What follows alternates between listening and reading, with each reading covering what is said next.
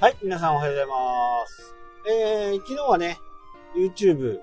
の台本をね、ブログに書こう。で、入り口をいっぱい作っとこう。まあ、いっぱいっつってもね、今だと、ブログは検索。YouTube は YouTube 検索っていうのはね、ちょっと前まではそうだったんですけど、まあ今でも強いとは思いますよ。思いますけど、YouTube の中に行ってね、検索、YouTube 検索って YouTube の中で検索するかどうかっていうところなんで、そこはね、あんまりこう、YouTube 自体もあまり力を入れな、入れていない、入れていないかなっていうふうにね、ちょっと感じるんで、YouTube 検索よりね、おすすめ、ブラウジングってやつですね。これが YouTube、今ね、一生懸命やってる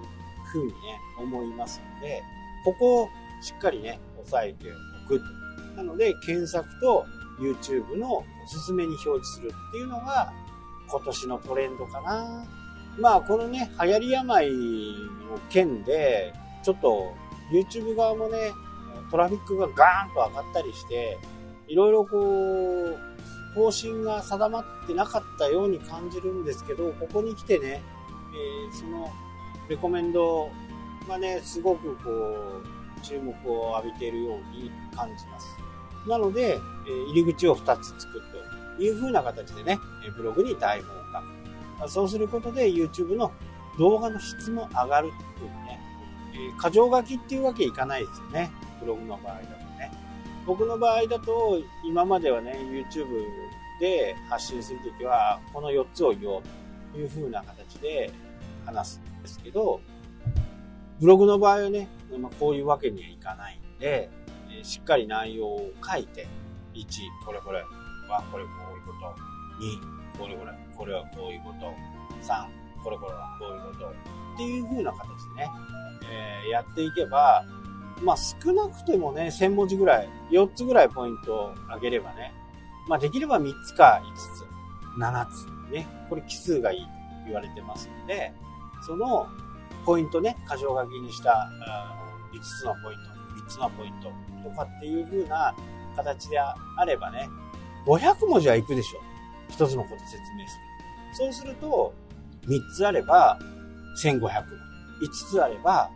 2500文字、7つあれば3500文字っていう風に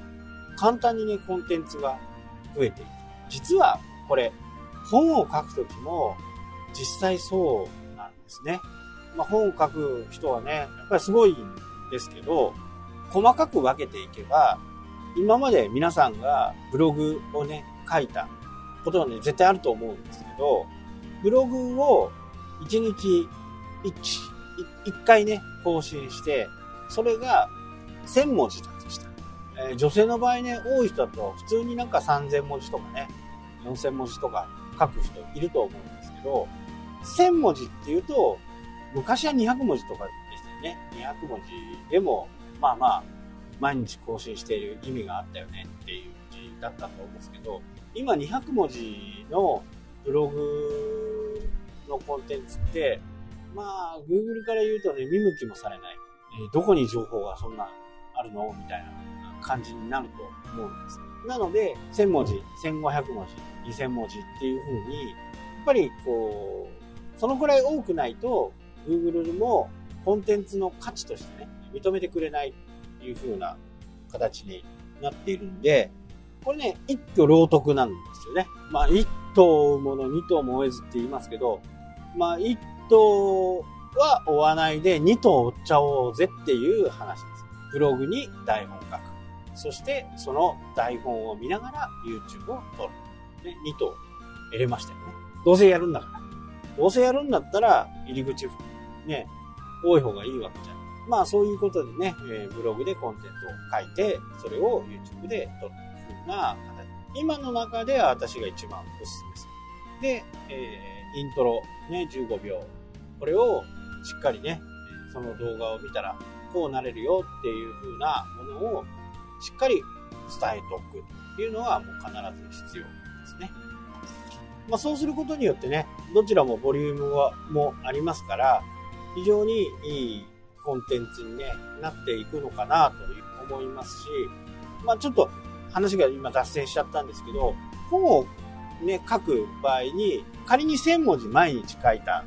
まあ1000文字ぐらいは書けるよっていう人はね、結構いると思う。まあ今で言うとね、本当にこう、普通くらい。というか、ちょっと少ないぐらい、1000文字ですね。で、それを、本って、大体、少ない文字数だと、8万文字。多いもので、10万文字。多いものっていうか、一般的に、大抵10万文字っていう。大体10万文字ぐらいなんです。で、キャプチャーとかがいっぱいあればね、8万文字ぐらいになるんですけど、大体10万文字っていうのはね、10万文字ぐらい書けないと、うまく本にならん。で150ページだと、まあ、Kindle とかっていう風にね、思われちゃうので、やっぱり200は絶対行きたいところ。少なくてね、200ページ。まあ、それは前書きとかね、後書きとかも全部入って。えー、そうなると、1日1000文字書けるとして、ね、10日で1万文字です。10日で1万。ということは、100日書く、毎日書けると10万文字書けるわけです。で、これが本になる。もちろん簡単にはね、そう簡単にはこう、本にはならないとは思うんですけど、ただ、内容的にはね、えー、ブログが本になったっていう人は結構いると思う。まあ、そういう人たちも同じ原理ですね。編集者がそのブログを見て、あ、このブログを本にしたいな、という風にオファーが来たり。ただ変なオファーもね、来るんでね、それを丸まんま鵜呑みにしちゃうと、結構詐欺まがいのね、ことに関わってしまう。まあ、騙されてしまうこともあるんで、ここは注意が必要ですけど、100文字書けばね、1冊の本ができるという風な形ですから、非常にね、えー、そんなにハードルは高くないんですよね。ただ、まあそれがみんなが知っているようなことをね、書いていたところではなかなか書籍にはならない。一番やっぱりね、再現性がある。どんなものでもね、やっぱりそれを本を見ながら、僕もそうでしたけど、本を見ながらね、いろいろ勉強するわけですよ。あ、こういう使い方するんだ。こういう風な、こんな便利な方法があるんだ。ね。本ってそういうものじゃないですか。まあ YouTube にね、だいぶ変わってきましたけど、とはいえね、やっぱり本の紙がいいという人もね、世の中まだまだいっぱいいるんで、本を出すっていう目的ではないんですけど、ま、なんかの間違いでね、それが編集者のね、編集する人に目がはまった時に本を出しませんかっていう。まあ、これも二次的効果、三次的効果とでもね、言いましょうか。そういった効果もね、望めるわけですよね。まあ、そのためにも、しっかりこう、コンテンツをね、書き上げて、それを YouTube 動画にしていくという風なものがね、いろんな可能性が秘められますよね。やっぱりこの世の中ね、可能性がある限りね、どんなことでもやっておくというのがね、必要だと思うんで、僕はやっぱりやっといた方がいいかなというふうに思います。で、まあ、いろんなこう意見があるんですけど、そんなところにね、え労力使うくらいだったら、ライターさん雇えばみたいなね、話にもなったりするんですけど、それじゃ意味がないんですよね。ライターさん雇って自分のブログのね、内容を埋めるっていうのは、まあこれ本末転倒ですから、やっぱり自分の言葉でね、自分の思ったことを書いておくっていうのが、やっぱり絶対必要なんじゃないかなというふうにね、思います。これ企業案件だと別ですよ。広告案件とかね、企業案件。そういうものだったら別にね、えー、思いとかいうよりは、その商品の説明と使用感と、その商品を使ったらこうなりましたみたいな、ビフォーアフターみたいなものをね、しっかり載せていれば、それだけで、えー、十分だと思うんで、そこにはね、その人の、なんか、パーソナリティってあまり、まあ、あんまり必要ないかなと思うんでね、広告案件になるただ、えー、ブログになったらね、ちょっと話が違うんで、ここはね、しっかり押さえておきたいなと思っています。